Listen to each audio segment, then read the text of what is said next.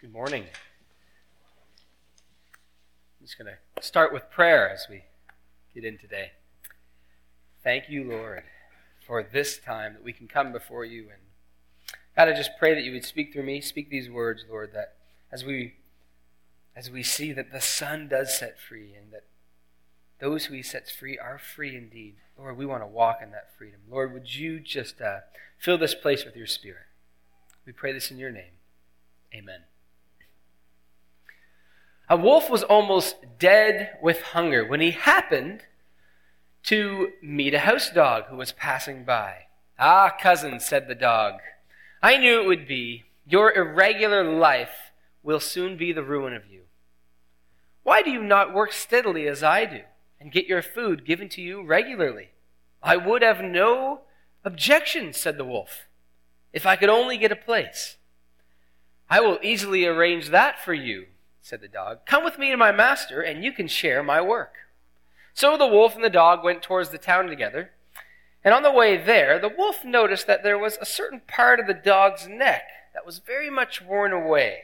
So he asked how that had come to be. Oh, it's nothing, said the dog. That's only the place where the collar is put on at night to keep me chained up. It chafes a bit, but you get used to it. Is that all? said the wolf. Then goodbye to you, master dog. The moral of the story for Aesop better starve free than be a fat slave. Many people think they're like the wolf in this story. But what if I told you that the human condition, that our default, that we're actually like the dog? You know, I've felt this, thinking I was free from one thing, only to find out I just replaced my slavery to that thing with slavery to another thing. When I was in high school, I was starting to break free from the effects of heart disease. I was finally able to kind of unofficially but officially play sports, all I wanted. And so sports became everything to me. I began to think about sports all the time. I wanted to perform well at everything. Everything I thought about was sports. I started trading the time that I'd be reading my Bible to think about playing sports. I thought I was free from my heart condition, but really, I was totally becoming a slave to another heart condition, one preoccupied with performance and athletic achievement. And then I tore my ACL in my senior year of high school. And I began to see that athletic achievement was a master that would only let me down, make me a slave to it, and then crush me under its expectations, bringing with it promises that wouldn't deliver. Now, I'm not saying athletic stuff is bad. I still really enjoy playing sports. But when it becomes an ultimate, the most important thing, it's like slavery. You know, the thing that we love the most in life, the thing that gives us a, a sense of meaning and purpose, that's basically our master. Everyone has something that is ruling over them, in a sense, leading them. Now, we've been looking at the storyline of the Bible these past four weeks the big picture, so to speak. We've been looking at the biblical stories to help us understand and make sense of our story. See, everyone has a story, but only one story redeems all of our stories. And so, this story that we've been calling the story of hope, this is the story where God has moved so beautifully in history that He's made it clear that He's the one worth making our leader, worth following. But in the opening chapters of the Bible, we find that something's gone wrong. When Adam and Eve sin, when they disobey God, they chose basically to be their own gods. To eat from the tree of the knowledge of good and evil was basically to say that they believed they could live without reference to God and his ways. They made the rules. And so things got distorted. They became slaves to sin, no longer free. They might have thought that their knowledge gave them freedom, but really it meant slavery. It meant that sin was introduced and it affected everyone. In the New Testament, Paul says this Therefore, just as sin entered the world through one man, and death through sin, in this way death came to all people because all sinned. So, what started with Adam has continued on. And none of us can break free. We're all born slaves, unable to break ourselves out. But even in the midst of that enslavement, when sin and death enter into the story and just wreck everything, we're given a promise. While Adam and Eve are being exiled, removed from the Garden of Eden, as we heard about four weeks ago, God says to the serpent, And I will put enmity between you and the woman, between your offspring and hers. He will crush your head, and you will strike his heel. Now, this is the first promise that God is already at work, way back in Genesis, at setting things right. That there will be someone, a human being from the offspring of the woman, that will crush the head of the serpent, that will crush deceit and sin and death. But we find out the serpent will strike that person's heel. Now, this is the first promise. But as the story goes on, we get to see glimpses of God's love and deliverance. We find in Genesis 12 that God is going to bless the world through the offspring of a guy named Abraham. It says in Genesis 12, 1 to 3, this He promises Abraham and again to his son Isaac and to his son Jacob that he would make of them a great nation and that through their offspring all of the nations of the world would be blessed. And so we're following Abraham's line now. We're looking at them and we're waiting for this serpent crushing offspring of Eve. And as we learned last week from Pastor Dave, that gets a little bit narrower. We come to find that it will be someone from David's offspring who would be king on the throne. And so we're then waiting for a serpent crushing king. That person would be the one to set us free from sin and death. Now, in the Old Testament, as we're looking for this serpent crusher, we're following the people of Israel. These are the descendants of Abraham, and we're looking at their story because in their story, God is revealing his character, his purposes towards those who are called God's people. How will God move to set his people free from sin? Does this God follow through on his promises? What's the pattern of this redemption, freedom that we're waiting for? How does God's redemption show itself? We're still waiting for the serpent crusher. In Genesis 50, the descendants of Jacob, they moved to Egypt because of a famine in the land. And God works a great miracle through Joseph, one of the descendants of Jacob, one of his sons. So the people end up in Egypt, and while they're in Egypt, they become slaves. Pharaoh, with his own enslavement to sin and in seeking the wealth and prosperity of Egypt, justifies enslaving all of the Israelite and Hebrew people. He lays heavy burdens on them. He oppresses them. And it gets so bad that the people cry out to God, Deliver us. Now, Pharaoh orders that the new Israelite baby boys be killed, thrown into the Nile River. This is genocidal. He says that all newborn boys who are Hebrew should be put to death. It gets bad. Through some amazing work, God chooses and raises up Moses to be the one who lead Israel out of Egypt back to the land that God promised their ancestors, Abraham, Isaac, and Jacob. So when it comes time for Moses to demand that the people be let go, Pharaoh completely refuses to let them go. And so through Moses, God does 10 plagues which bring hardship, destruction, and death to Egypt. See, God knew that Pharaoh wasn't going to listen to him, that his heart would be hardened towards him. But still, he sends Moses to go and relay the message let my people go. The nine plagues that God sends on Egypt, they not only help save Israel, but they judge Egypt. See, the plagues show that the gods of Egypt, the things that Egypt trusts in and worships, they're powerless. That God is really the only one worth worshiping and following. So after nine successive plagues, he still holds out. He still says no. When God names Israel his firstborn son, he threatens the death of Pharaoh's firstborn son if he doesn't free Israel, and still Pharaoh refuses. None of the earlier plagues had touched the Israelites who were living separately from the rest of Egypt, but this last one, this tenth plague, will. This is called the Passover. And so, unless Israel believes God and follows his direction, then all of their firstborn will die too. And this gives us a key glimpse into an important piece of God's redemption. On a certain day, a young male lamb without blemish is supposed to be taken into every Israelite household.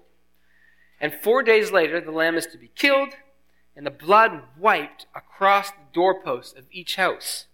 Then they cook the lamb, they eat it with herbs and unleavened bread. And while they're eating, everyone's supposed to be ready to get up and go on a long journey. So God says then, on that night, I will execute judgment on the gods of Egypt. Where there's blood on the house, God will pass over it, and no death will come to those in it. Then there's, a, there's supposed to be a feast dedicated to this. This becomes something that's so fundamental to Israel's identity, so important for them to remember. And so that very night, the angel of death passed over those who had the blood of the Lamb on their doorposts. But on those who didn't, judgment came upon them. And this actually shows us the pattern of redemption. The Passover shows us that redemption involves not only the release from slavery, but the shedding of blood as a means of escape from judgment. So finally, Pharaoh, he lets them go, and he gets mad, and he, he runs after them, and he ends up trapping them at the Red Sea. So there's nothing Israel can do to get away, but God again makes a way, opening a way for them to cross through the sea on dry land, and then he closes the water over the Egyptian army, destroying it, and finally freeing Israel. And this gives the people freedom. Right? Does it really? You see, God has set the people free from political slavery. But like the dog in Aesop's fable, there's still a kind of slavery that's just not quite as visible. And it too needs the shedding of blood to actually escape it. And that slavery is still very much alive and well today. In fact, much of the world is still living in it. We find that the enemy in this slave master isn't just outside the group of Israel, it's actually within them. There is a spiritual, an internal problem that's keeping them enslaved. The people of Israel are set free, and then almost immediately they make a golden calf and begin to worship it, even though it was Yahweh, God, who just delivered them from Egypt. And they're worshiping this calf. They're ungrateful to their core. They have a major problem. They needed something internally changed to deal with the deep rooted problem of sin's selfish desires. And the same goes for us. We need something internally changed to deal with the problem of sin, selfish desires in our own lives. Because this is something that the people could never actually break free of on their own. And something we'll never break free of on our own. Before we can ever hope to begin to live a life without sin, we need freedom from the chains, the things that bind us and hold us back. Paul speaks of what his life was like before he knew Christ. And he says this in Romans 7 I am unspiritual, sold as a slave to sin. So I find this law at work. Although I want to do good, evil is right there with me.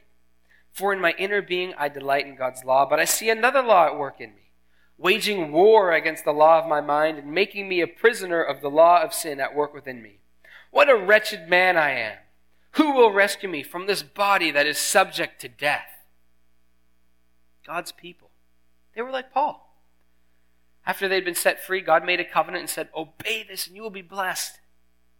They knew what was sin and what was good. God made it clear to them, but they couldn't carry it out. Because deep within them were the seeds of rebellion the same seeds of rebellion that had seen Adam and Eve choose to obey the serpent rather than God. And that's all of our experience before we know the freedom that is in Jesus. We have this sinful nature. We've seen it evidence when we were just children. There's those seeds of rebellion. We can't break free from it on our own. We might think that we can hide it, but when no one's looking, what is there? Selfishness, miserable despair, addiction, pain, anger, hatred, little white lies. You know, we say we want to be free, but so often our freedom is replaced with just a new kind of slavery. Jesus talks about this in his story of the prodigal sons, about the chains that we had because of our sin. Let me just read half the story Luke 15, 11 to 17. There was a man who had two sons. The younger one said to his father, Father, give me my share of the estate. So he divided his property between them. Not long after that, the younger son got together all he had, set off for a distant country, and there squandered his wealth in wild living. After he had spent everything, there was a severe famine in that whole country, and he began to be in need. So he went and hired himself out to a citizen of that country, who sent him to his fields to feed pigs. He longed to fill his stomach with the pods that the pigs were eating, but no one gave him anything. When he came to his senses, he said, How many of my father's hired servants have food to spare, and here I am, starving to death? German theologian Helmut Thielicke, he explains how the younger prodigal son, in trying to be free from his father, begins to basically use all the good things that have come from his father his riches, his body, his clothes, food, drink. And he begins to use them with absolutely no regard for where they came from. How he takes these good things and by using them for his own gain and his own glory, they totally destroy him. Here's what he says Thielicke says, The more unhappy and lost the son feels, the more he celebrates. The more he throws himself into the company of his friends, the more he diverts himself. What did we say? He cannot be alone He must have diversion. And one day, this realization must have struck the prodigal son too. He says it strikes us all at some time or other when God is gracious as to remove the blinders from our eyes. But when he cannot, and therefore must, then he's no longer free. No, God knows he is not free. This is the great new thing that suddenly dawns upon him. Him who, after all, set out to be free, free above all from his Father. He is bound to his homesickness, so he must amuse himself. He is bound to urges, so he must satisfy them. He is bound to a grand style of living, and therefore he cannot let it go. That's what freedom looks like outside the Father's house to be bound, to have to do this and that, to be under a spell, to be compelled to pursue the path he's chosen by an inexorable law. See, his friends and others, when they look at him, think, What an imposing free man!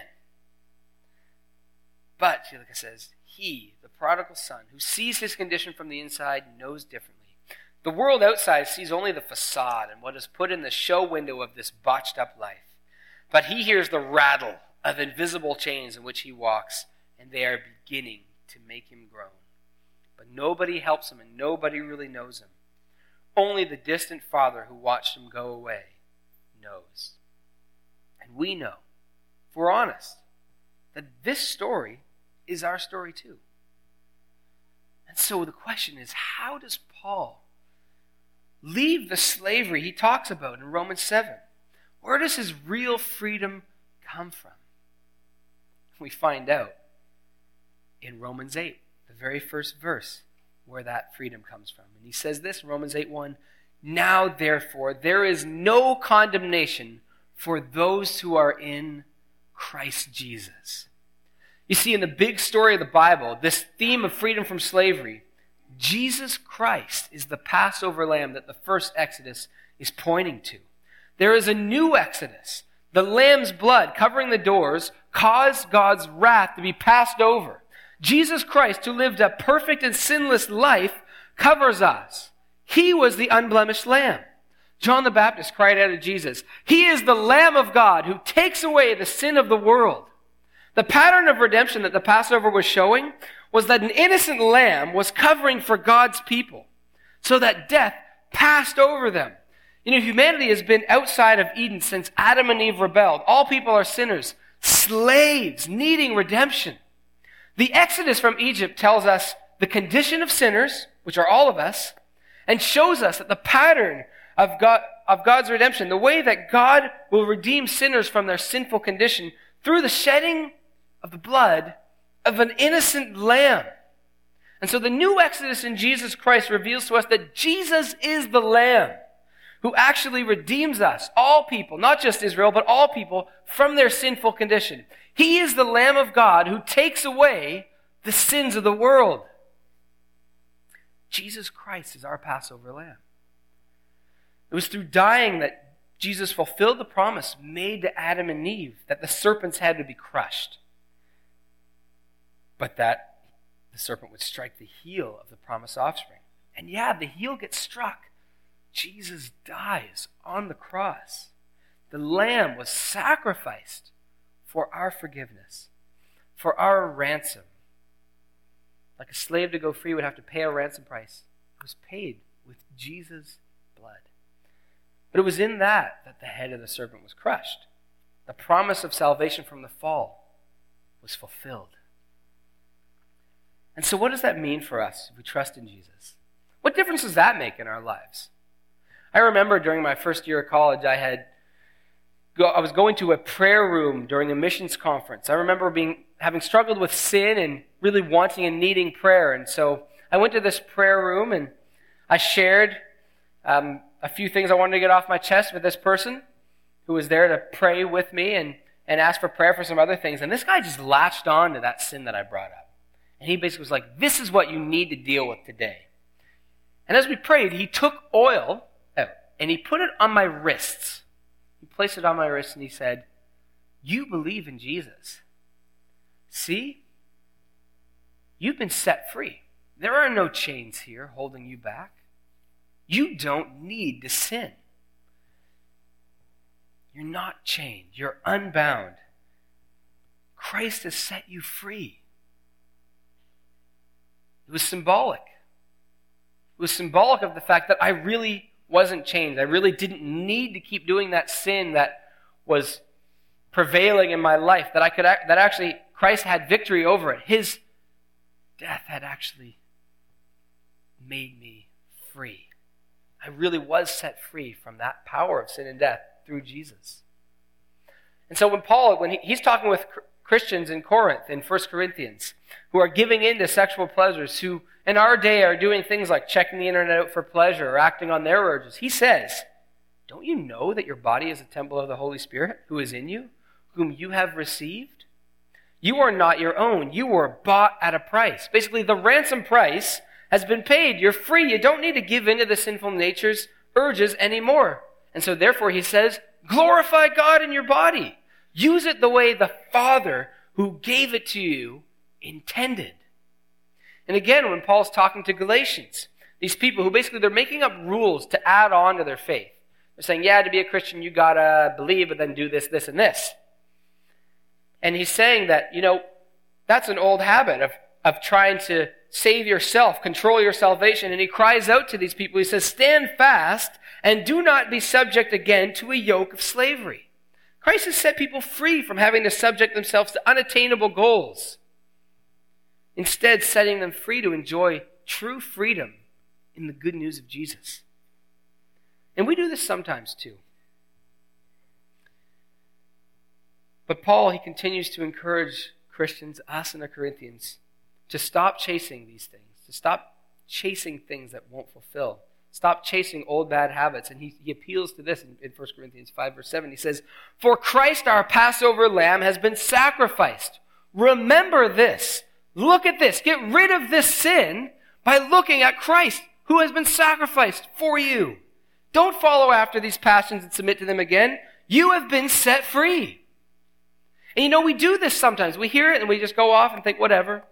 And we make choices out of freedom that often lead to slavery for us. Theologian Tom Schreiner, he shares a story about his dad. He started smoking as a choice because he was free to do what he wanted. But later he became completely enslaved by that choice. He couldn't shake the habit. Even when he had an oxygen tank at the end of his life, he still smoked. He thought he was free like the prodigal son in Jesus' story, but he ended up becoming a slave to the habit. That's the kind of fake freedom that sin and idolatry promises. You know, if you make money or power your goal, you'll never have enough, as Dave shared about in his message last week. If you make sexual pleasure your goal, it will destroy you. Like smoking, with pornography triggering the same kind of reaction cocaine has on your brain. It's addictive. If power is what you want, you will never be satisfied. You always want more. And whatever authority you have, you'll abuse others to get more. Whatever you devote your life to, even the good things in this life, if they become your ultimate, if you make that the most important thing, the thing that leads you on, it will never satisfy you and you will be a slave to it and let down by it. We needed to be set free from the slavery that leaves us shackled to desires that just can't fulfill us. We need God to live in our hearts, to transform us. We need true freedom, and true freedom comes only from trusting in Jesus and making him king over our lives, our leader, rightly being the ultimate and most important thing. Just like the Passover was the last plague that caused Israel to be set free from slavery, Christ is the sacrifice. His death on the cross gives us freedom from the sin and its final consequence, death. Our chains are gone because of the death and resurrection of Jesus Christ. And this is what we celebrate at the table.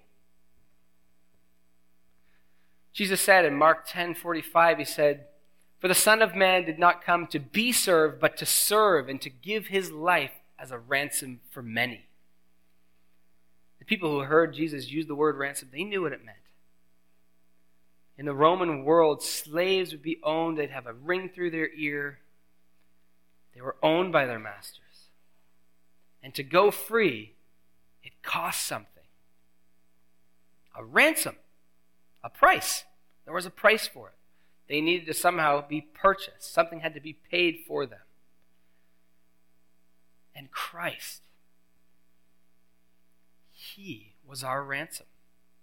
In Revelation 5, verse 9, the elders cry out to the Lamb, who is Jesus, and they say, You are worthy because you were slain, and you purchased with your blood persons for God from every tribe and people and tongue and nation.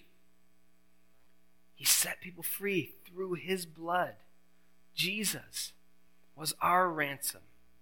His blood paid the price, poured out for us, paid the price for our sin. And so, as we come to the table today, I just want to encourage you to pray through, to reflect on this Passover, to reflect on the beautiful thing that God has done to make a way for you to be set free from your sin.